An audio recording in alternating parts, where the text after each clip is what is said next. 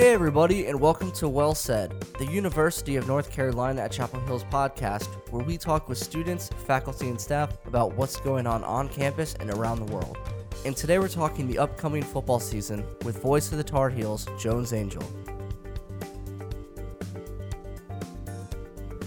So, Carolina is going to kick off the new football season on Saturday against Georgia. But as somebody who's been the play by play announcer for the football team for a couple years, do you still get excited when the new season comes along? No doubt. And, you know, that is something I think about athletics and something about my particular job that I really enjoy. And that is that it's never the same. Even though you're doing something similar, doing the same thing, that there's always new challenges. It's always a, a different team or a different game or you know whatever. it's never just the same thing day after day after day after day. And so I, I think when you're especially this time of year, when you're right on the cusp of the season starting again, and you start to get your adrenaline going a little bit, and you start thinking about the possibilities, and you start breaking down the other team and thinking about how good your particular team could be. I mean, all that kind of stuff is a lot of fun, and you know a lot of people just like to do that just for fun outside, you know, just as a hobby. And so to get paid for it, I feel like I'm stealing money sometimes. So um, this is definitely a fun time of year. There's a lot of excitement around the program. Yeah, I really enjoy Larry Fedora and his staff and the guys on his team. I mean, 99% of the guys that I work with, football and basketball, are, are good guys. You know, you'll have one stray knucklehead every now and then, but for the most part, this is a really good uh, group of guys. And that, that makes it fun too, because you want them to succeed, not just because they're wearing Carolina jerseys, but you want them to succeed because you know them a little more personally. You, you know the kind of person they are, how hard they work, and it's neat to see them have success. So, have you always been a fan of Carolina sports? Yeah, very much so. In fact, uh, you know, Dad and I used to listen to the radio broadcast of Carolina while we would watch on TV and, and turn down the sound and listen to the games, listen to Woody and uh, Mick Mixon at the time was doing the uh, the color analyst work and you know listen to those guys call the game and I really enjoyed that and just a huge Carolina fan growing up, football and basketball, and so I've always been always been a Tar Heel, no question. So then, as a student here in the late '90s, were you one of those guys with the full body paint screaming at the games? we had some really good. My first year was Carolina had a great basketball team. My first year, they uh, they went to the Final Four. It was Antawn Jamison and Vince Carter and Ed Cota and Shammond Williams and Ademola Okulaja and Makhtar Ndiaye. That was a really good team. I think they only lost maybe two, three games in the regular season. They lost to Maryland, they lost to Duke, and then I know obviously they lost to Utah in the Final Four. They may have had one more in there, but that was a terrific team. And in fact, Carolina went to the Final Four my junior year as well as a as an eight seed in the NCAA tournament. And unfortunately, after my freshman year, football wasn't as good, but we had a terrific year that first year as well. That was Mack Brown's last year at Carolina, uh, was my freshman year. And so I was fortunate to be there for some really good teams and, and see some as a student. And yeah, I've been fortunate moving along to, to get a chance to cover some really good teams too. How'd you go from being a Carolina fan to becoming the voice of the Tar Heels that everybody hears during the football and basketball games? What did you do as a student at Carolina that helped you get there?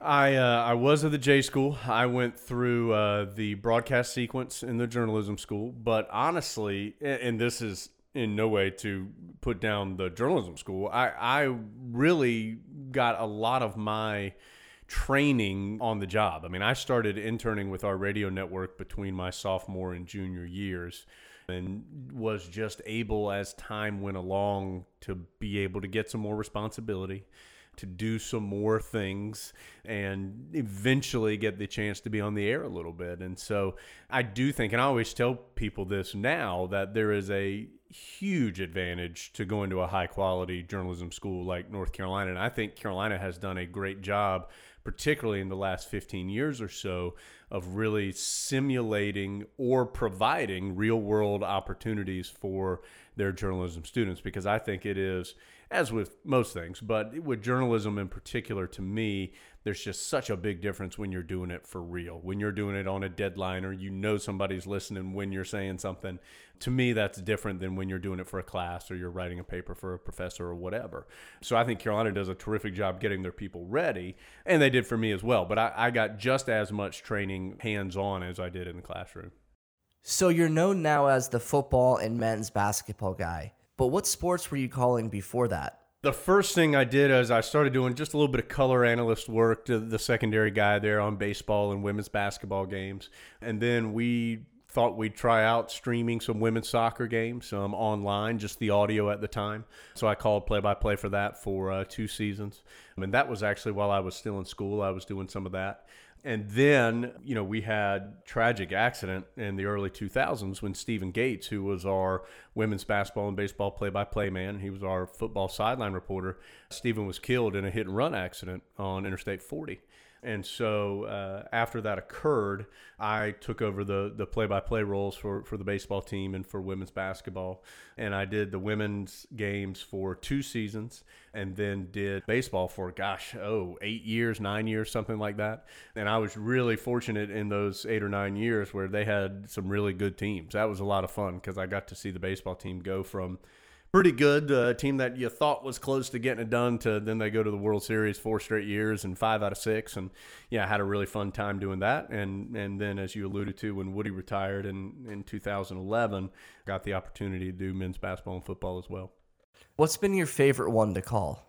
You know, I, I get that question a lot, and they're all different. You know, I mean, I think to me, they're, they're challenges and they're unique to all of them. You know, basketball – particularly the way Carolina likes to play is a very high, you know, very fast pace. And so it's just making sure that you're keeping up with the action, that people understand where the ball is, who has it, what's the score, what the time is. I mean, just the real basic things of the game. But in a game that moves as quickly as basketball often does, that's very important. And with it just being Carolina basketball, that's a big deal. I mean, there, there are a lot of people who love Carolina basketball, who love watching and listening to Carolina basketball, and they, they live and die with every bounce of that ball. So just being a part of that is something that's really fun.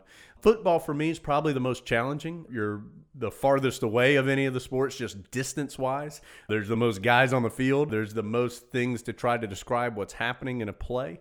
And you know, I can tend uh, I tend to get a little bit screamy every now and then, and so when it's a really good play, if you think football good plays traditionally last longer than basketball good plays, um, and so just trying to kind of manage my voice for that's always been uh, something that I continue to work on.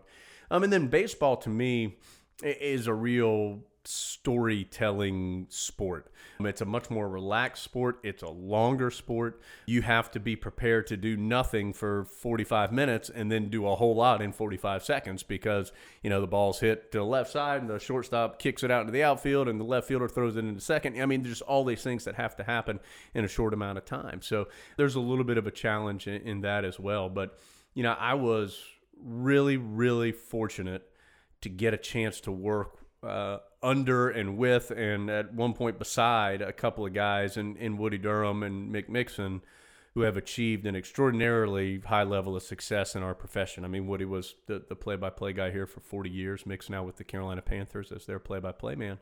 And to get to learn from those guys and take some things and steal some things from them has helped me along the way. One of your most popular calls, if not the most popular one, is when Gio Bernard ran back the punt return for a touchdown to beat NC State. But do you have your own favorite call? That is certainly the one that people talk to me the most about. There is no question. You know, it's interesting that was such a cathartic moment for Carolina football fans for a lot of different reasons um, at that point in time. And I think just to have that moment, and it was in Kenan Stadium, and, and, and people enjoyed the call for, for whatever reason. And so that has been one that has really stuck with Carolina fans that people still today come up and, and talk to me about. I was I was at a golf tournament this spring and this guy goes, "Hey, will you uh, will you call my cell phone number?" And I said, "Sure." And so I called his number from my phone, and his ringtone was that play call. And so it just for whatever at that moment, and I have no illusion that it's the call that people love. It's the memory of that moment that people love so much. And, and so I tell people all the time, you know, it was never easy. It was never going to be easy to replace if you will, Woody. Nobody's going to replace Woody. I grew up listening to Woody. Everybody loved Woody for good reason. He was one of the best. But the more times that you can share moments like that with the fan base, good and bad. I mean, the in the national championship game this year. That wasn't any fun.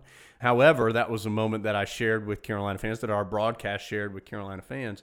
And so, as you continue to build that relationship over time and you share those moments with people, I think that's how you build that relationship with the fan base.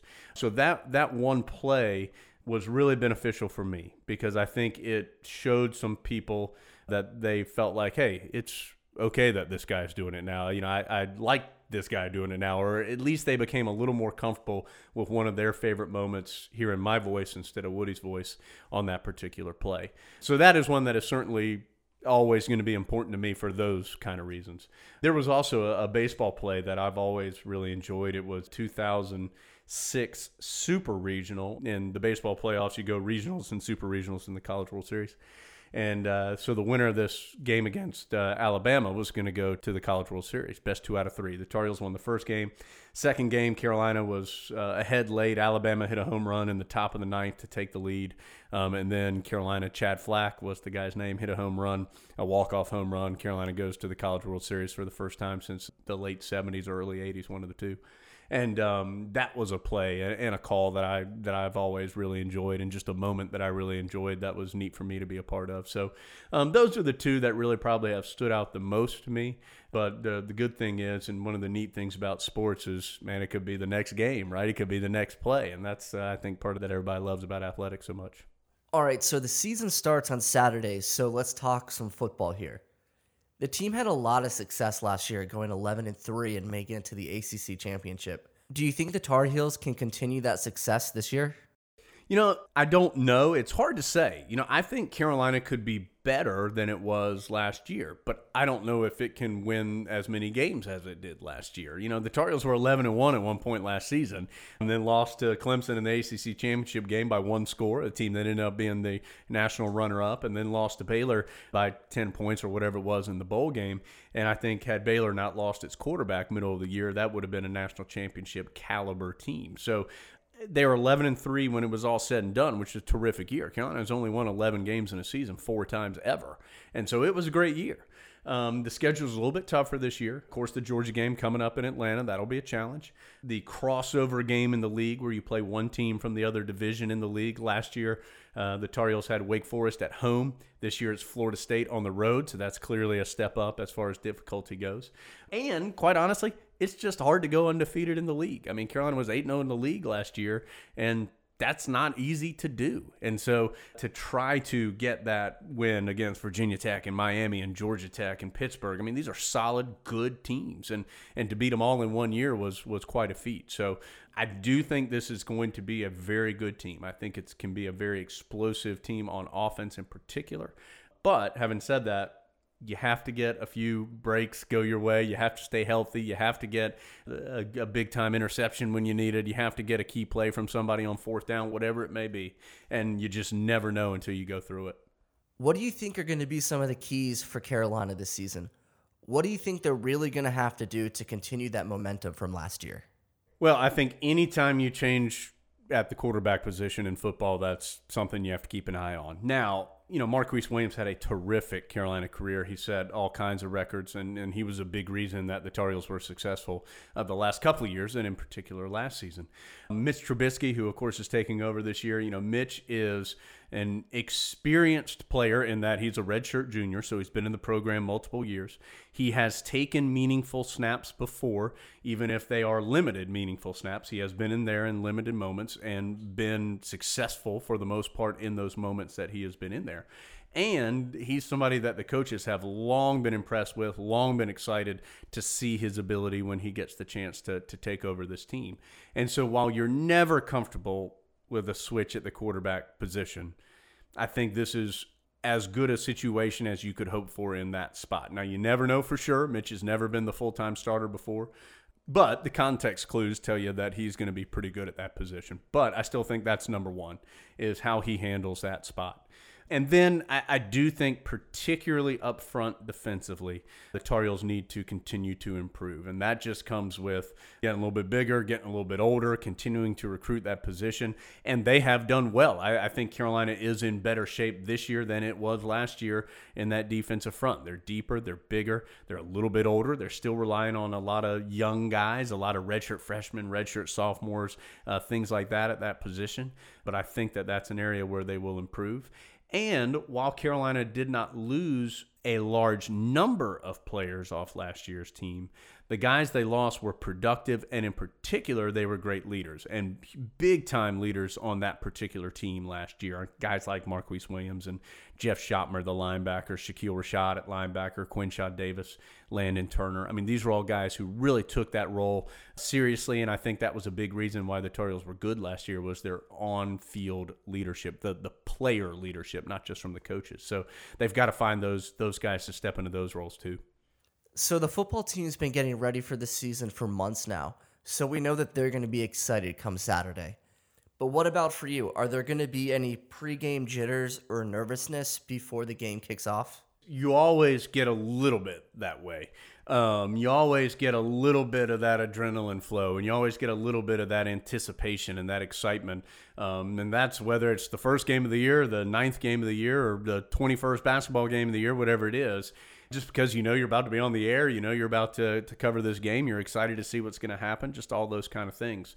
I, th- I, think it's less nerves than it used to be, and now it's just more excitement to get going. You know, more than anything else. It's it's funny. You know, people ask me, or they say to me, they say, "Wow, you you sound so much more comfortable now," and I'm sure some of that's true. Although I don't necessarily feel more comfortable doing the games. I, I, think it's just I kind of always felt the same way, but I I'm sure it is a little bit of that. But I also think people are just more comfortable hearing me do the games, and so yeah, I think that relationship has developed as well. And I'm sure I will not be the only excited person uh, 10 minutes before kickoff coming up on Saturday night. Check out GoHeels.com to keep up with the football team this season and the rest of Carolina athletics. And don't forget to check back to unc.edu next week for another episode of Well Said.